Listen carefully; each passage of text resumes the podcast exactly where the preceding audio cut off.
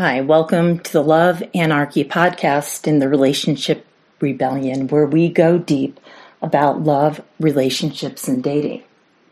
I'm your host, Andrea Atherton. I'm all about love, relationships, and dating. That is definitely my thing. And in today's podcast, we have a guest, Carrie Mitchell. Carrie is a life coach and a massage therapist of 18 years. Carrie helps women working in service roles um, and service providers to help them to avoid burnout and to really live life unapologetically.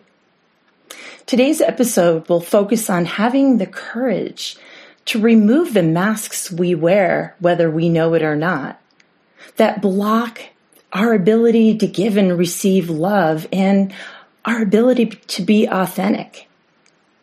And Carrie will share her powerful story of doing just that. Welcome, Carrie. Hi, Andrea. Thank you so much for having me. I'm so honored to be here. I'm so excited to have you on. We've been looking forward to this for a while. Yay. So, so tell the listeners a little bit more about what you do. Well, Andrea, I I am a lifelong learner. I love to learn about anything and everything. And my biggest story is other people's stories. Winston Churchill said one time that if you find a job you love, you'll never have to work again. And I do massage therapy. I have been doing it for 18 years. I am recently a life coach for close to a year now. And I work with a network marketing company that focuses on gut health. So I really feel like I've got the mind, body, and spirit going. Hippocrates said along about over 2000 years ago that all disease begins in the gut. So I really feel that the pieces that I have really help people's wellness. Yeah. So the mind, body, spirit connection. Yeah. Excellent. Well, we're talking today about the metaphor about wearing mask and we took it after listening to your amazing story which carrie will get to soon it really inspired the title of taking off the mask and opening the heart. And we opened up and i realized this month is halloween.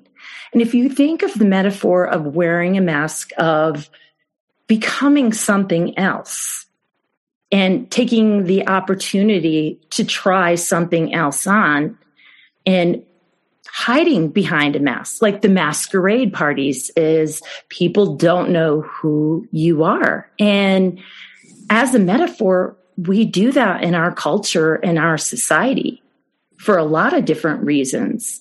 Uh, we consciously or unconsciously wear these masks to protect our inner selves or cover up parts of us that maybe growing up we were told or that we thought we shouldn't show.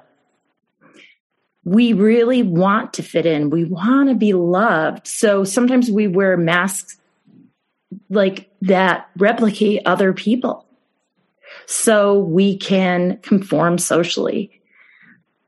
Unfortunately, masks do lie, and hiding our true selves, you know, albeit fair and it does work in certain situations and it does create acceptance, it really buries who we really are. And I really think it blocks our ability to give and receive love.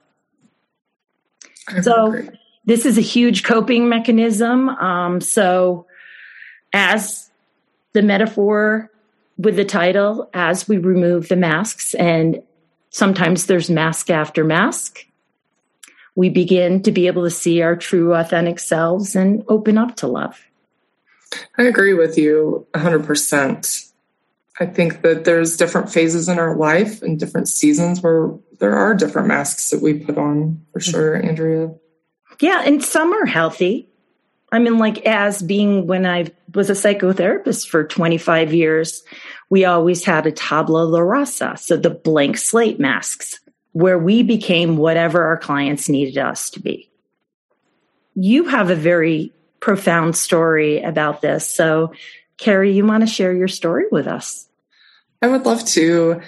I have a golden mask that I have kind of essentially used as my life mask. And what it really involved when I started the gut health company, and I really kind of started diving in about some of my well or my health issues that I was dealing with. And I didn't realize that at that time I had that health mask and I was just kind of covering everything up. But it really, when I started really diving into my personal development, you talk about Halloween coming up and everybody putting on different masks to be different people. And, you know, some people want to look a little bit more sexy and some people are hiding because they don't want to be seen. And, um, it's, it's an interesting metaphor. And especially right now, I think that a lot of people, it's becoming almost, I know that it's necessary to protect yourself from this virus that we're dealing with. But I'm also finding in my line of work that some people are doing it as a sign of protection because they don't want to speak and they don't want to see. And a lot of people wear that invisible mask on their face and they're having that phys- physicality of having the mask over their mouth because they just don't want to talk or they don't want to be seen and deal with whatever's happening right now. Uh, as I was diving into the life coaching program, I really realized why I do massage therapy. I've always been really good about keeping people at an arm's length. I'm a girl that is a words of affirmation and it was never monetary. And through the coaching program that I went through, I realized that I was bullied a lot when I was a kid and I got put in a corner. I wore glasses and back at the time, uh, it wasn't popular for people to wear masks. I looked different and I was easy. And I didn't realize showing up to school every day that it was building my story at the time. It was just, it was a very dark time. And what I didn't realize is that it was building my life for resilient resiliency and um, persistence of just showing up every single day. And my safety net was the nurse's office. And I would go in there to try to escape because I couldn't escape anywhere else because you're in school, you know, and there's 20 kids looking at you, laughing at you. And it was a pivotal point in time when I got put in the corner and everybody just sat there and laughed. And what I didn't realize is when I got up and walked away and went back to my seat and then everybody stopped laughing, I just put myself in a tunnel and I I think at that time, that's when I put myself in a bubble and I didn't realize anybody was around because I just started living for myself. So it was a really invisible mask in a in a like a physical bubble and I teach a lot of my coaching clients how to put a permeable bubble around them, like a pink rose light, so they can have some protection, especially if you're an empath. And I wonder if you're an empath, Carrie. Oh, 100%. I'm an empath. 100%. Um, so, you know, I went through my life and Uh, really it started kind of coming out when I was in middle school. I started to kind of grow and that bubble started to kind of pop and find in my own. And then high school, I really kind of started finding my way. And as my life, as I got older, you know, obviously I'm growing up and things are changing, but then something else had happened to my life and it, it just kind of felt at one point in time that I just kept getting cut down, cut down, cut down. But I had a lot of infertility issues and the doctor had told me that I would never have kids and that I needed to pray to God that it would he would take it into his own hands. And after 10 pregnancies, I have three children on this side of earth. And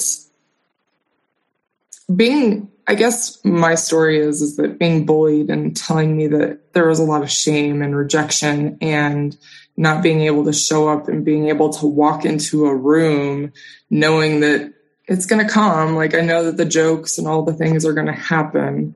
And then going into the doctor's office knowing I'm not enough. I don't have what it takes to provide for what my husband and I want. It was just a constant, this isn't going to happen. This isn't going to happen. But I, I believe that what happened when I was a child of showing up constantly, whether I knew what was happening or not, was building to where I'm at now. Yeah, that's what happens. We have a lens that gets built into our subconscious that when things happen and feel similar and we get triggered, it's that same message that we have as a kid. It's like, um, and mine was, I'm not lovable. I'm not enough. Yeah. And like you were questioning, I can't do things. Mm-hmm. So with your fertility, did you have fertility issues at the beginning or how did it play out? Yeah, I've always had infertility issues. I had something what they called PCOS. And so I just was never regular, just female issues in general. And where what, what is that?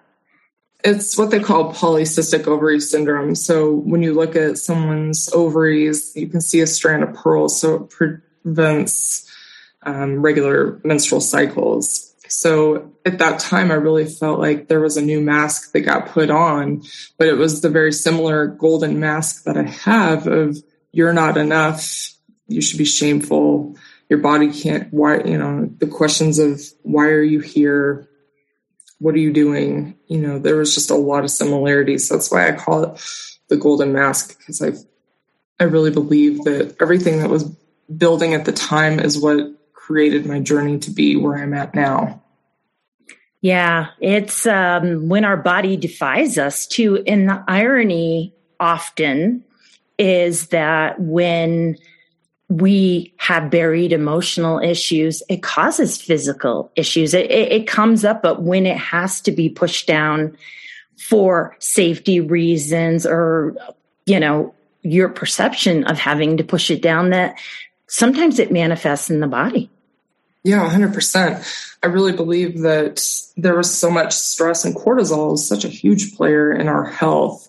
You know, and I am, um, I, do like what you just mentioned. I decompress. I put everything under the rug and I don't deal with it until it's too late. And so that's part of the reason why I do what I'm doing is I didn't really have the tools. I just had myself and the power of just showing up. And I didn't realize I had that power until I was older. yeah. And you don't know until you know. Yeah. Yeah. I think that it's important to be able to share the tools. That's why I'm doing what I'm doing. So thank you. So when did you come up with the metaphor of the golden mask? Uh, it was about five years ago. I had shown up to work one day and I was doing, you know, gut health and just really diving into that. And I realized that that's where my story had began is just that compression of nothing mattered. It does matter. And the resiliency of rejection and, you know, not having enough compassion. And a leader in my company, a good friend of mine, she had looked at me and told me, she said, you're never going to be enough unless you realize you're enough yourself. Mm-hmm. And I didn't realize I, I would go and get ready, but I'd really never look at myself in the mirror. And I think that that was really my pivotal time in life when I just stopped for a minute and I looked at myself in the mirror and I just remember having mascara, fresh mascara on and crying and saying, You are enough. You are here.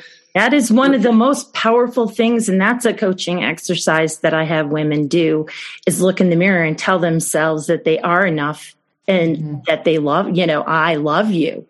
And it's mm-hmm. one of the hardest things that people can do. But women more so look in the mirror and either look at the things they don't like about themselves, or maybe mm-hmm. only a couple things that they do, or even don't look at all.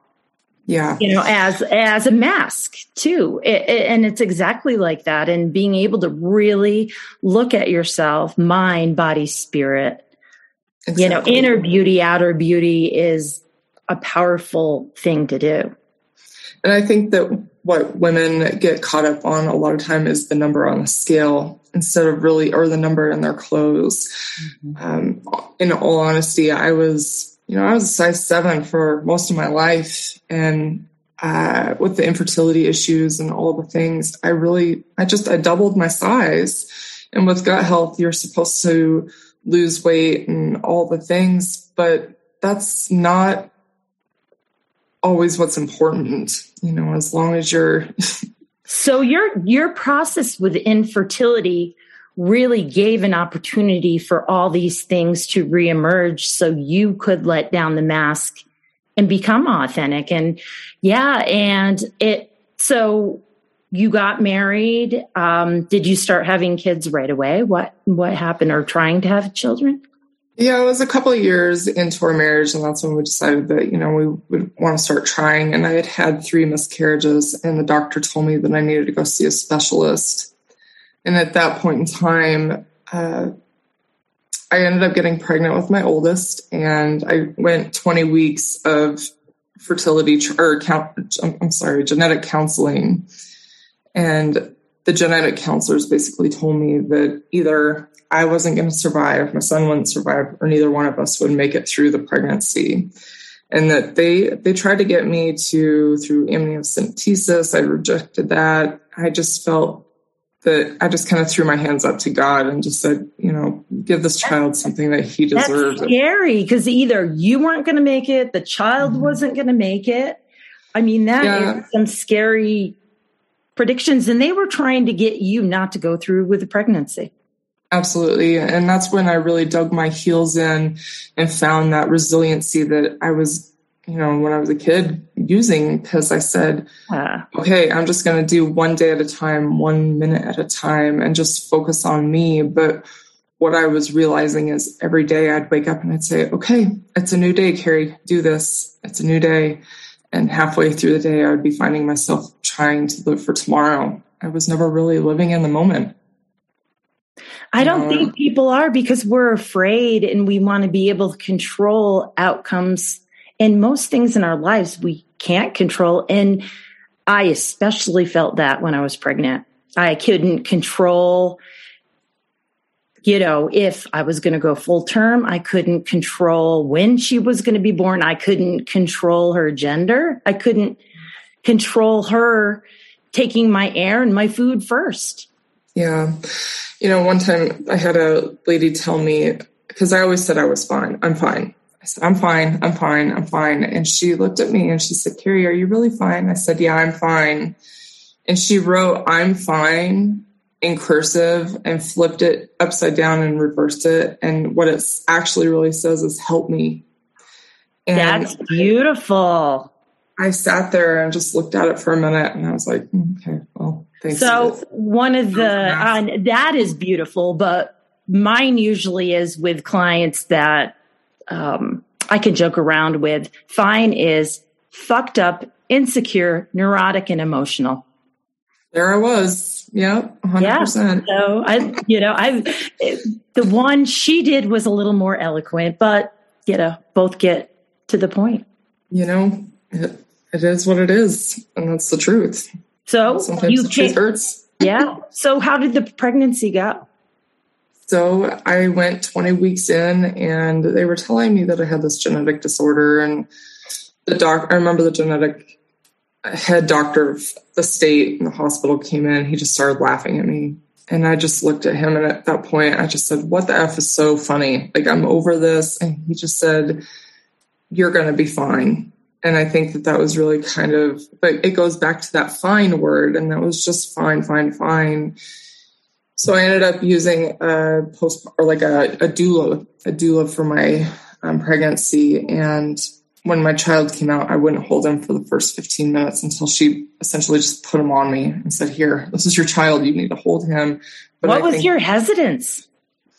Well, he came out and I had never seen like an actual real newborn and he had a cone head. And I thought, holy cow, what have I done to this child for my own selfish purpose? I should have listened to the doctors was my first initial thought instead of saying he's perfect and he's beautiful. But well, that, all that all that fear that you were batting off, I can imagine any little thing would have scared you. You know, and I think that that's part of wearing the mask uh, for me, anyway. Is I just had to learn how to put it on and not listen to anybody and just really follow my heart in what I felt. You know, I think your gut is a huge follow your gut instinct. It's huge. Well, you and totally just, and you totally did. And yeah, you did, like, did you did two more times. What about mm-hmm. your second pregnancy? So I had had a miscarriage in between it. And so I've had three D&Cs. And my final one was my ninth pregnancy. And it was a little boy at Christmas time at four months. And I went in, uh, I had found out the gender. We did a big reveal. My parents had just moved out of state. And so we were always really close. And anyway, it was at Christmas time and it's my favorite season of the year. And I remember, oh, this is going to be so great. I did big balloon thing, you know, all trying to live that perfect Pinterest life, thinking, okay, life is great. I'm going to have that third child. And uh, we had announced it to the kids. And about a week later, that's when I started to lose the baby and I had to go in for D&C. And that was, it was pretty pivotal for me because I remember walking into a clinic and it was dark and it was, it wasn't really dark, but it was dark in my world and it was cold.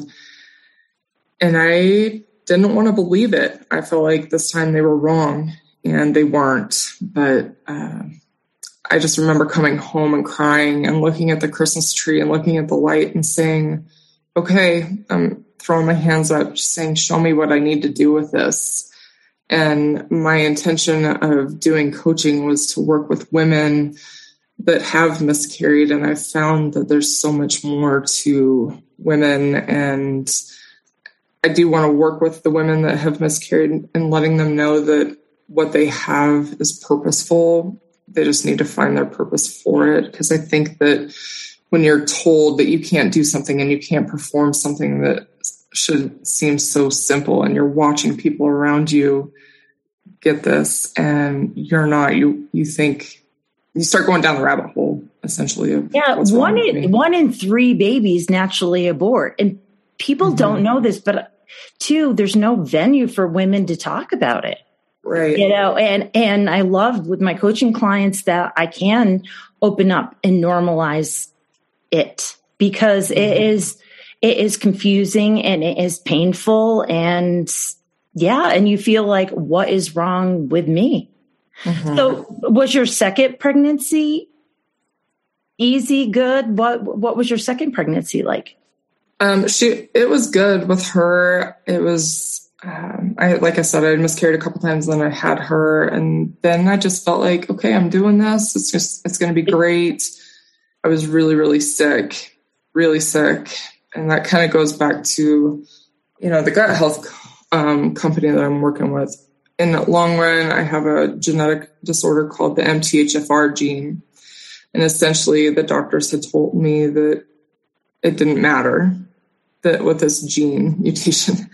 Um, not trying to get sidetracked, but they basically my body can't process folic acid and I need folate. Oh, yeah, especially for pregnancy and during the pregnancies, because they weren't doing their some of the homework, um, and this is just my thought, but you know, they were giving me double folic acid to try to hold these babies, but in turn was making me really, really sick. So my first pregnancy, I had almost a 10 pound baby and I put on 18 pounds.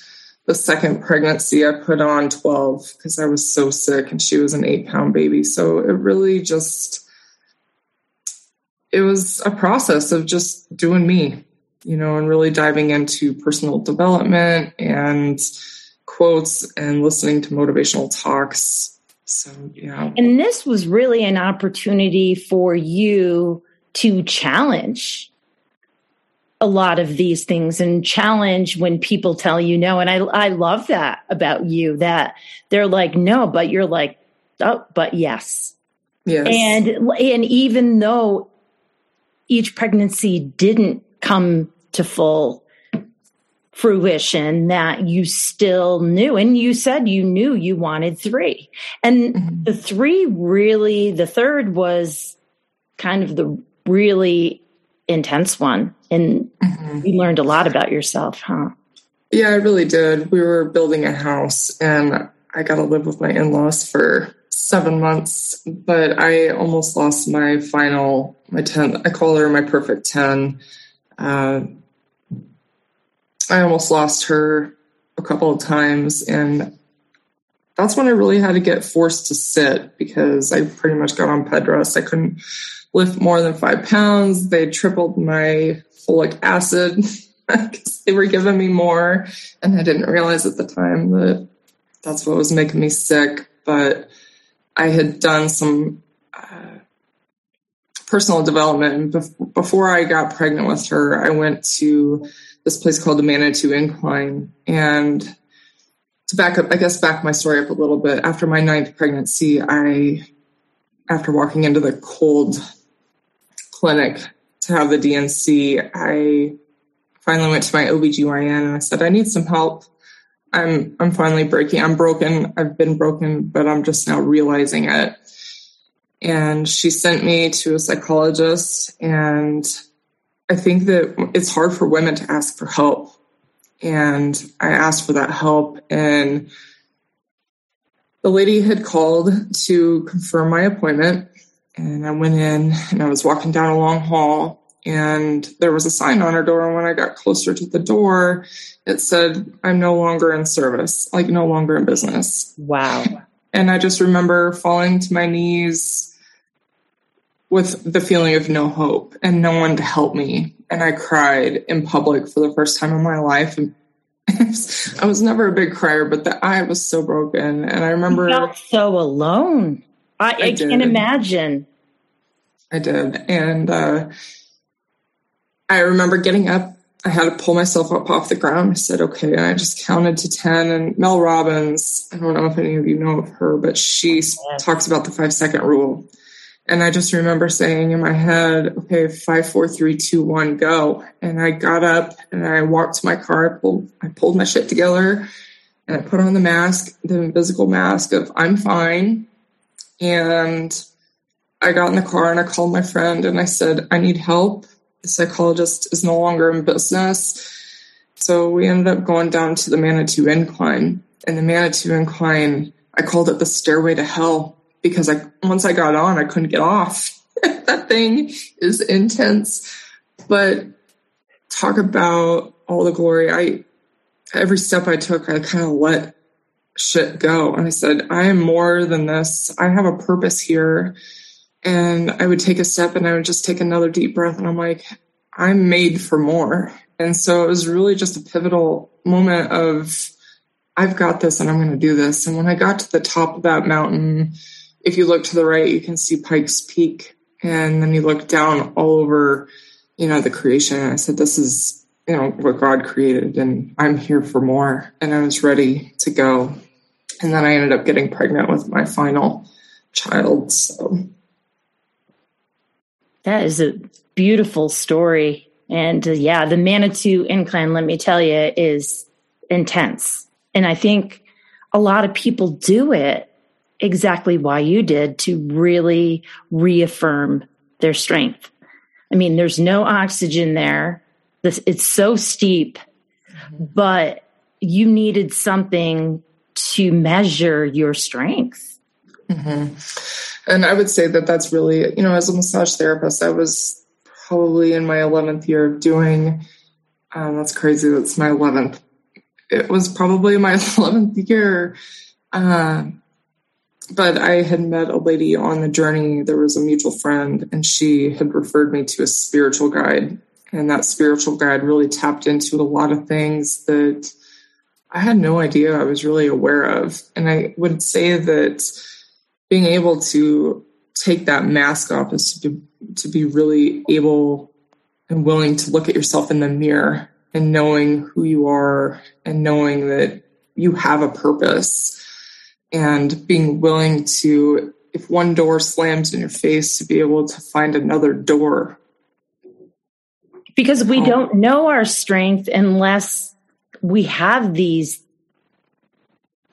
obstacles that come up in our lives yeah, so, and I've, it's what makes us stronger. But yeah, what did you learn from the spiritual teacher?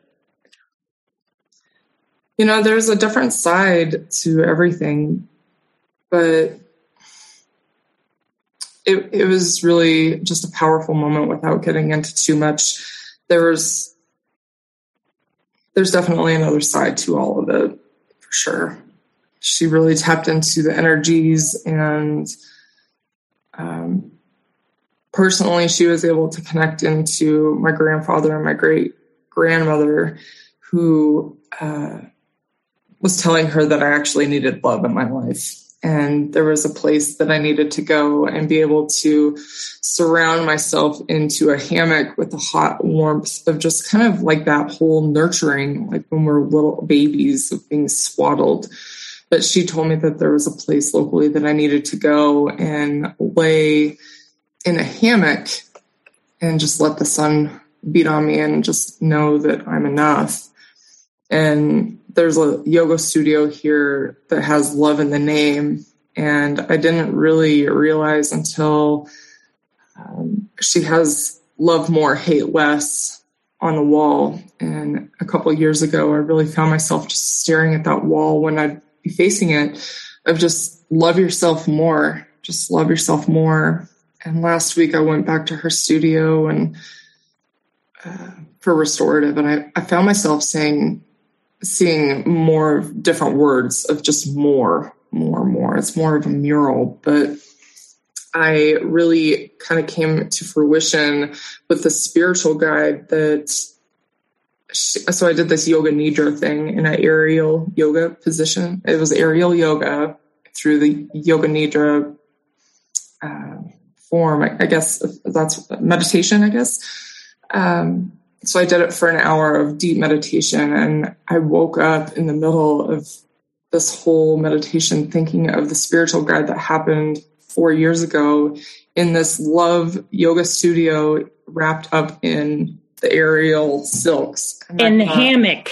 In the hammock, quote, quote, hammock, yeah. And I thought, wow. It, it came all, it came full circle. Full circle. So yeah every I really believe that everything that crosses your path, the people, the things, everything has a purpose. And a lot of people aren't awake enough to see what's happening. They're just on the hamster wheel of life of just get to the next day, get to the next minute instead of just being present. Yeah, it's a gift to be in the moment.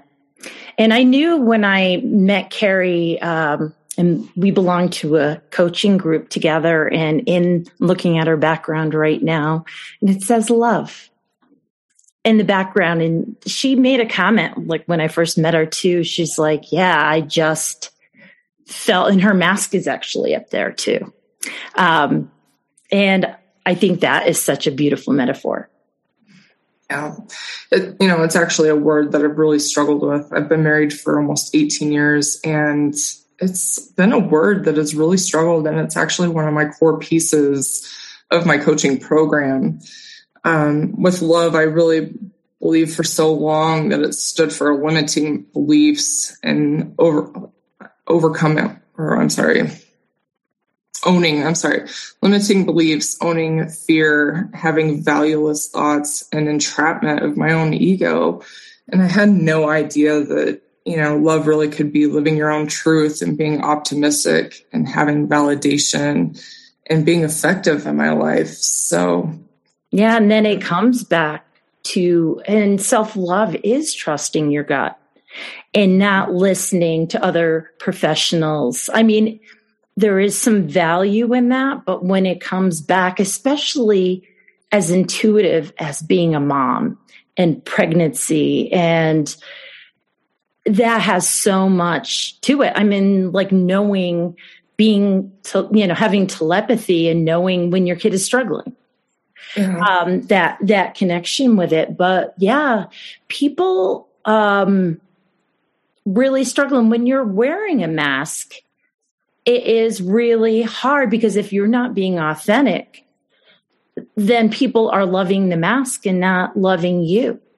And when Absolutely. you're wearing a mask, you're wearing a mask around your heart and you can't take in love either that way. Yeah, it really puts in perspective of you can't, you know, it's like the whole Christmas analogy that you can't give unless you receive, or how does that? Yeah, it's kind of love comes full circle. It's like, and then two, you can't really love anyone until you love yourself.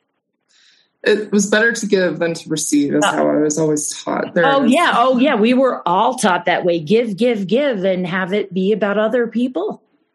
Yeah, and, and that's that's probably why a lot of times women and men don't trust themselves. Yeah, yeah. and that's why you know, we try to emulate other people and wear those masks you know, Hippocrates said one time healing is a matter of time, but it's only sometimes also a matter of opportunity. So, what does that mean? What does that mean for you? I think that it's okay to take a moment and just spend, even if it's 30 minutes, to accept where you are for that day and saying, okay, this is where I'm at today for 30 minutes. I'm struggling and then try to find those tools, whether it's daily affirmations or reaching out to a coach for an SOS or asking for a psych, you know, a psychologist or some sort of therapist. Um, but I think that what you deal with in your life and what you're healing and recovering from is really the greatest opportunity of your lifetime to be able to reach out and say, Hey, I'm here and I'm real. I understand what you're going through. Let me help you. And pain is the biggest motivator to change. We would never change if these situations in our life weren't painful. We would never cha- change our thinking or how we lived in the world. And we wouldn't challenge ourselves to see how strong we are. Absolutely. Where are you at now with I mean that is it's an amazing story in the metaphors about you know i love the metaphor about the spiritual teacher says i see you in a hammock and i you need to let more love in your life. And it's so simple that mm-hmm. she said you know said that but it you know you finally came to realize it. And it's not something like oh i'm going to go to the supermarket. Hey what aisle is love on? It doesn't it doesn't work like that you know and yeah, and we've got to be brave enough to take off our masks and our layers and be vulnerable enough and ask for for help and that sounds like it was something that was vulnerable for you. Absolutely. You know, as far as authors go, if you guys to your listeners, if anybody needs any kind of good books, I highly recommend um, Brene Brown. She's an, a very big advocate in vulnerability you know, she says that owning your story and loving ourselves through the process is the bravest thing we'll ever do. And it's it's so true. And you know? another quote from Brene Brown is if you're not failing, you're not doing it right. Exactly. Because that means you're not taking risks. And that's what we're here to do. And that's what helps us grow. And when we resist change and are, we're in our ego in the future, trying to control things, then we get stuck. And well, they say that what resists persists. So, yeah, exactly. Sorry, I mean to interrupt you. no, that's okay. Like in yeah, in the laws, you know, in the universal laws of attraction, it's like too. I don't want this. I don't want this. I don't. Well, that's what you're going to get. Yep, hundred percent. Well, Carrie, thank you so much for being on and sharing your story. It, it is so inspiring, and um, you're so brave, and it's amazing that you're sharing these gifts with your clients now. Thank you so much for having me. You know, it's my story, and hopefully, it helps some of your listeners to understand yes, well, that it's okay. It, it really, it really inspired me. Thank so, you. Thank you. You're welcome. How can people get a hold of you if they're interested well, in massage or working with you? You know, I am a muscle girl, not a technology girl, so I'm getting there. Um, but you can find me at fireliteconnections.com. That's F I R E L I T E connections.com. Socially, you can find me on LinkedIn under Carrie Mitchell and Firelite Connections. Instagram is connect underscore firelite. And Facebook is Firelite Connections. I'm just getting started on the professional quote, quote side of all the social things. So come find me there. Let me know that you listen to this podcast and I'll send you a free gift. And Carrie and I have been talking about putting together some retreats and workshops. So you can find the information on there as well. So that is something that you're you're planning on doing in the future too. Can you say yeah, I'm, I'm so excited about those retreats. Mm-hmm. I think the the connection with women and finding that we're not alone is going to be such a powerful piece, and showing up with a little compassion and love, and showing these women that the validation of where they're at is a powerful piece. Yeah, you can only do you. So Exactly. I can't wait to meet you. I know. And I can't wait to meet you in person. I feel I'm like, of course I feel like I know you, but you know. I know this I, we can't thing. reach through the Zoom link. exactly, exactly. But thank you for being in my life. I you know, like there's no there's no mistakes. No, and you've enriched my life so much. I enjoy your oh. podcast and I'm so excited for you. You you have mine too. So thank, thank you. you. Thank you so much.